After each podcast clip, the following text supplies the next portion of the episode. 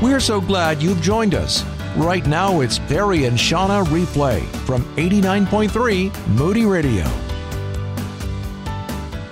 We've got a brand new friend. We say that a lot because we like to bring in new friends, meet new friends, and if we really like them, we'll bring them back. Yeah, and a brand new friend for Perry and Shauna Mornings, brand new friend for you, Perry, but Gary and I know each other. Okay. Did you know that? I did not know that. Yeah, we were in Arizona together for a while. Well, let me first introduce you, and then we can catch up on all these things. But Gary is a lead pastor at South Blendon Community Church. He was a pastor of leadership and ministry development for New Hope Community Church in Gilbert, Arizona for 9 years. And that is where our paths crossed. Before he did ministry, well, actually, we want to get into that story. Sure. Before you did ministry. Yeah. In fact, let's go to before you did ministry and tell us how you met Jesus. Yeah, well, I grew up in the church. Learned about Jesus through that. Mm-hmm.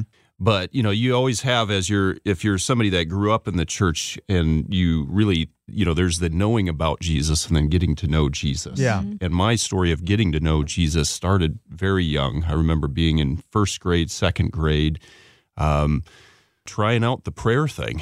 I had a few things that I was concerned about in my heart, mm-hmm. Lifted those things up to God, and there were a few, from a child's perspective, miraculous things that happened that I go, he's listening to me. Yeah. Well, that's cool. Can you share one of those with us? For me, it really endeared me to Jesus. Mm. So I was always kind of a stubborn kid. I don't remember the whole circumstances around it, but one was that I had like maybe a favorite pair of pants, and all my other pants were dirty. They were in the wash. My mom was washing them, and I had grass stains on these pair of pants. I was a boy, right? Yeah, Mom was always getting on me for the grass stains on my pants. So I was, in my mind, I'm like, I got nothing to wear. So I laid those pants on the floor. I just prayed to God, God, could you get rid of these grass stains? Wow. And I woke up the next morning, grass stains were gone, the pants were in the exact same spot. People always go, your mom took those and they washed them at night. I'm like, but how were they laid out exactly the same? So, yeah. And even if that is the way that God worked, is that not God answering your prayer? Yeah, it was. Yeah. Right. What it did for me was it endeared me to Jesus, mm-hmm. and made me go, you heard me. He cares about me. Yeah, he heard me and he cares about me. Yeah, I see you. Mm-hmm. Right. Yeah. Yeah. Yeah, that's beautiful. So that was kind of young, kind of endeared me to Jesus type of thing. But I think when I really got serious with Jesus was in high school. I went to a Christian school, private Christian school in Denver, and we had a teacher who was just amazing, taught the Bible. He brought it to life. I remember him throwing chairs across the room. Oh, wow. Very, very dramatic, yelling, setting up war scenes from the Old Testament, stuff like that. My freshman year was the year where he took you through the gospel. So it was all about Jesus. What is the gospel? Reading through the gospels. As we were reading it, it wasn't just the way he taught it. It was reading the scriptures and encountering Jesus through mm-hmm. the scriptures, where my heart began to both kind of have this burning sensation and a wholeness at the same time. Like, I want this, mm-hmm. right? There was a longing for that. And then also, but every time I'd read it and see Jesus, I'd have this sense of wholeness. Mm-hmm. It took you into the story. Yeah. Yeah, you could see yourself in the story. It's kind of like, I don't know if you've seen The Chosen. Yes. Yeah. But that's what The Chosen does for me. It takes me into the story and makes it more real for me. It sounds like that's what was happening for you as you walked through the gospel. Yes, absolutely. And so it was that freshman year where that's where I said, I really want Jesus, and I want to devote my life to Jesus and follow him. And so that really spurred my journey to this day of growing in Jesus. I'd love to know, Gary, how you became a pastor. Like, did you know when you were 9 years old that's what you wanted to do when you grew up, or how did it unfold for you? Well, it's kind of interesting. You start there, 9 years old. So it's interesting you started at 9 years old, because there was a sense of a call back then. It was more like, hey, these are the many things that would be cool to do when I grew up, right? But again, my journey with Jesus in high school, when I really got serious with Jesus, I went to a small church. There was no youth group. There were a few youth, things like that. Most of the people were 65 and older. I always said I had just a wonderful church of grandparents that loved on me. Yeah. And so I started a Bible study because there was no, nobody to lead us. And then when it was time, we did a youth Sunday, and it was time to do that. They looked at me and my younger sister and said, how about you guys preach the sermon? And so we did, and it was well received. And that spurred me a little bit more. Maybe God's calling me to this. But at the time when I was looking at what am I going to do, where am I going to go to college and things like that, and reflecting on that and praying about it, I sensed the Lord saying, yes, but not right away. Okay. And the reason was I was kind of in a Christian bubble. I went to my church, all my friends were Christian because I went to a Christian school from first grade to high school. The school I was looking at, Grand Canyon University, is a Christian school. And what I sensed was if I went right into that route and just did that, at what point in time am I going to meet anyone that's not a believer and know how to communicate with them, know what it means to work an 8-to-5 job and then be called on to, participate in ministry. And I had no... Volunteer your time after the 40 hours, I'd have no context and no understanding of what that would be like. And so I was feeling the Lord saying, yes, but not yet. You need to be in the, kind of quote-unquote workforce and experience life. Yeah, so you got into being a financial analyst for 7 years and... Yeah. You met a lot of pagans? There were some. There were some, but it was pretty amazing. I mean, you work in a company and you got people from all different backgrounds. Yeah. So, and that afforded me the opportunity to minister there, to share the gospel, to let people know what I believed, pray with people. My boss going through a divorce and really going through that and her asking me, will you pray for me? Things like that. So it allowed me to go, well, this is what we're calling the church to do wherever they're at. Yeah. Right. So what was the moment that made you realize it's time to step into seminary? Yeah. So what happened to me was, as a financial analyst, there was a period of time where two of my coworkers that I was working with, they both went on long-term disability or long-term leave for various health reasons. And my boss said, I think you could pick up their full-time jobs as well, and it'll be a good education. So I was doing 3 full-time jobs, trying to fit that into 40 hours, which didn't work. So it was more like 50, 70. And at the time at my church, there was a bunch of college students that said, hey, could you help lead a college group with us? And then I was also working with the youth as a youth sponsor, as a volunteer there as well. And so it all happened on one day. And for all of them, I said, I can't really lead. I don't have the time because this is what's happening at work. Yeah. But I said, I'll do a Sunday school for the college students, and then I'll just show up to youth group. Well, one day, I'm teaching Sunday school. I'm just exhausted from the day. I go in and I teach Sunday school, and at the end, I'm energized. I'm like, where did all this energy come from? Then our youth pastor was out of town. He said, Gary, could you lead the youth group? You lead the discussion. So I go home, I crash, I get up, prepare, then go to youth group.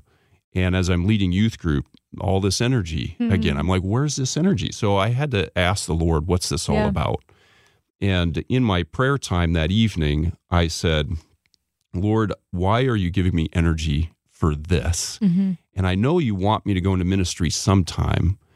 This didn't happen to me a lot, but it was one of those moments where I asked the Lord point blank, when do you want me to sign up? Yeah. And he said, tomorrow. Wow. And I could sense that in my spirit. And that both kind of freaked me out a little bit. At the time, I had a one-year-old daughter, and my wife was staying at home, right? So I was the only one bringing home money, mm-hmm. and to think about the cost of seminary and all sure. of that. So I said, I better talk to my wife. Good idea. So the next, next morning we're at breakfast, and I share this. I'm like, the Lord, I was praying to the Lord, and he said that he wanted me to go to seminary. And she goes, when do we sign up? Wow. It's like, it's taken you this long to figure it out. Yeah. Yeah. What I love about your story is how, even from a young age, you were really attuned to the Lord and seeking him for direction in your life.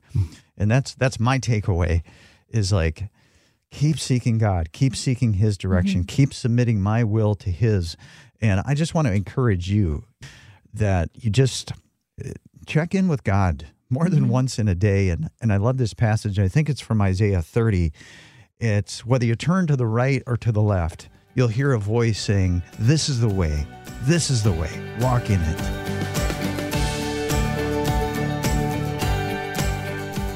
Gary, our lives kind of connected in the Arizona years. Yeah. So you were in Arizona, and my husband was yeah. pastoring a church in Arizona, and the two of you did some work together. Yeah. And I became a part of your story, not because I met you, Gary, but because I was praying for your family. Oh, yeah.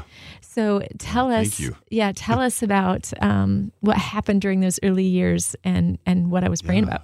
Yeah, you were probably praying about in 2009, my son was diagnosed with leukemia. So I've got three kids, two daughters, and my son is in the middle. Mm-hmm. And he was about six at the time. And so we went through a journey of him having chemo for pretty intensive chemo for about a year, and then what I called the kinder, gentler chemo mm-hmm. Maintenance for another 2.5 years. And then about 3.5 years after that, he was chemo-free, leukemia-free, went a year. We thought everything was all good.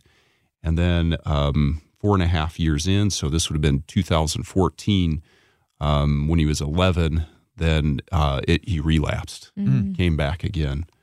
And part of the amazing story there, too, is then we looked at, well, what's next? And when leukemia comes back, it comes back more resistant. Mm. And so it's kind of like if if you have some sort of sinus infection and they tell you to take all of your antibiotics, and if you don't, it'll come back more resistant. Right. The same kind of concept. So the doctors suggested bone marrow transplant. I remember the doctor looking across the table at me and my wife and said, so who's quitting their job? Because this is going to be a full-time wow. job. So he did get a bone marrow transplant. And one of the amazing things, my older daughter wanted to donate, and but she wasn't a match. Mm. And my younger daughter was a 10 for 10 match. Oh, wow. So he was 11, she was 8, and she donated the bone marrow for my son. Now you've got two patients. Right. Yeah.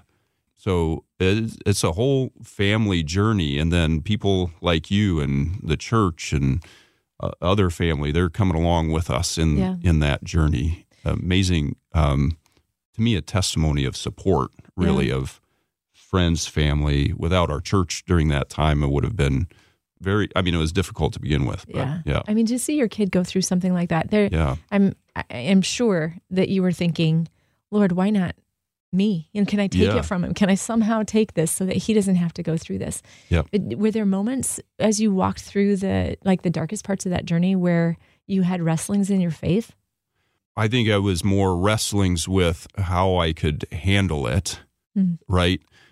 So more like, how do I walk through this? How do I deal with this?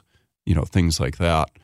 Again, it's not that I didn't wrestle with my faith in the sense that I was navigating it with God, mm-hmm. but I throughout it, and there, I think there's the big questions that you ask. Like, I think one of them was like, if he passes away from this, then how do you deal with that? Mm-hmm. So I had to wrestle with those kinds of questions. Yeah, when you thought, to yourself, I can relate to this as a dad. Yeah. Because I've got a son and a daughter, but when you thought, maybe he won't make it. Yeah. What did that do to your heart, and what did that cause to rise up in you? Yeah. I don't know. I guess part of it was I definitely thought about those things. One of the things that was helping me through that time was being discipled. I was in a group with your husband that would meet and learning about healing, mm-hmm. and recognizing that healing is like sanctification. Sometimes you get that, you hear about people that were alcoholics and then the Lord touches them and then they're not. Right, in a minute. And for some people it takes, a lifetime, and the Lord works with them over periods of time. Right. And that full sanctification doesn't happen till Christ comes again. Mm-hmm. So that framework was helping me think through healing. Ben is going to be healed. Mm-hmm. Our prayer is going to be answered. It'll be hard if that healing comes when, when Christ comes again. But we are also believing that it can happen now, mm-hmm. right? So that was the framework that I was going under, and recognizing that my son is in God's hands and that he's going to bring healing, mm-hmm. One way or another. I want to know if your son, Ben, recovered. Yeah. He's fully recovered. He is. He's been leukemia-free since his bone marrow transplant. He's now a student at Calvin University. So we're pretty excited about him and the journey that God has for his life. And, that was a rough time, but we do have the benefit of looking back and seeing God bringing that healing. It wasn't like instantaneous. There mm-hmm. were some instantaneous things that happened throughout, mm-hmm. but we rejoice every day. Your son went through leukemia, not once, but twice, and a lot of lessons learned in that journey, a lot of deep faith lessons in that journey. Scary. Yeah. And he's doing well. He's at Calvin College now, but his first time through leukemia, there was something really, something that God just showed you about his own heart. Yeah, I think when you got a 6-year-old going through something like that, and they don't really understand what is going on, mm-hmm. right? And even if I were to explain it to him at 6, like he's got a pretty good knowledge of it now, but then it'd be like, this doesn't make any sense, right, mm-hmm. for a 6-year-old. So that's one challenge you have as a father, trying to figure out how to communicate that with your son. All he knows is doctors are poking him. Mm-hmm. It's painful. And for him, I think the worst part was the pokes, the shots, and all of that stuff. So this story comes with that context and it was before, what they do to help kids and other cancer patients is they put a port in so that they're not sticking the same place. And this was pre-port. And one of the things they had to do was lumbar punctures, right? Now for kids, they give them anesthesia so that they don't feel the pain of the lumbar puncture, which would just be horrendous. Without a port, he had to get a shot, an IV, in order to get the anesthesia in him. Yeah. So one day I'm taken to the hospital for his lumbar puncture, and I had a feeling something like this might happen. So I was wondering what I would say. And as we're walking down the hall, he figured out in his mind where he was and what might be happening to him. He stopped me in the hall, and with tears in his eyes, he said, "Am I going to get a poke?" And that moment, I thought as a father, well, he needs this treatment, right, in order to experience, the healing, to get rid of the leukemia. So do I lie to him to get him in the chair to get what he needs, or do I tell him the truth? Well, I know this is going to be a long process. This is a 3.5-year process. So right there, instantaneously, I knew I couldn't lie to him because if I do that, I'm going to lose trust. Right. And every time I bring him, it's going to be even harder. Yep. So I decided I'm just going to tell him the truth. So I got down to his level and I said, "Hey, buddy, I'm sorry. And unfortunately, there's going to be a lot of pokes. So yeah, you're going to get poked. And immediately he ran the other way. Of course, he doesn't know where he's going, how to get there. So he's going to stop eventually, but I have to run after him. And he stops. He realizes, I don't know how to get out of here. Yeah. So I stopped him and I looked him in the eye and I remembered the gospel. And so that was the formation of my words to him is I said, look, buddy, I know you're going to experience this pain, but two things I want to promise you. One, Mom and I will always be with you. You will never be alone. This is the number one promise in Scripture that God says, I will be with you to the end of the age, right? And second, if you feel any pain, you can give it to me. Squeeze my hand. If you feel like slapping me across the face, do that. And I recognize that's what Jesus did on the cross for us. So it made me think, okay, well, this is the Father's heart. I have a bigger perspective that my son is going to be going through this pain, but in order for him to experience full healing, right? I know the end game. He doesn't. And in my pain, in my life, the will of the Father is full healing, but that might bring me through some pain to get there. Yeah. And we often ask, like my son, who doesn't quite understand that big picture, I don't get this. Why is this happening to me? And what God is asking is the same appeal that I asked my son. You're going to have to trust me, and I'm going to be with you, and I'm taking your pain with you on the cross. So those were some perspectives that helped me kind of understand the Father's heart. And when I'm going through pain, that's the movement I want to go into.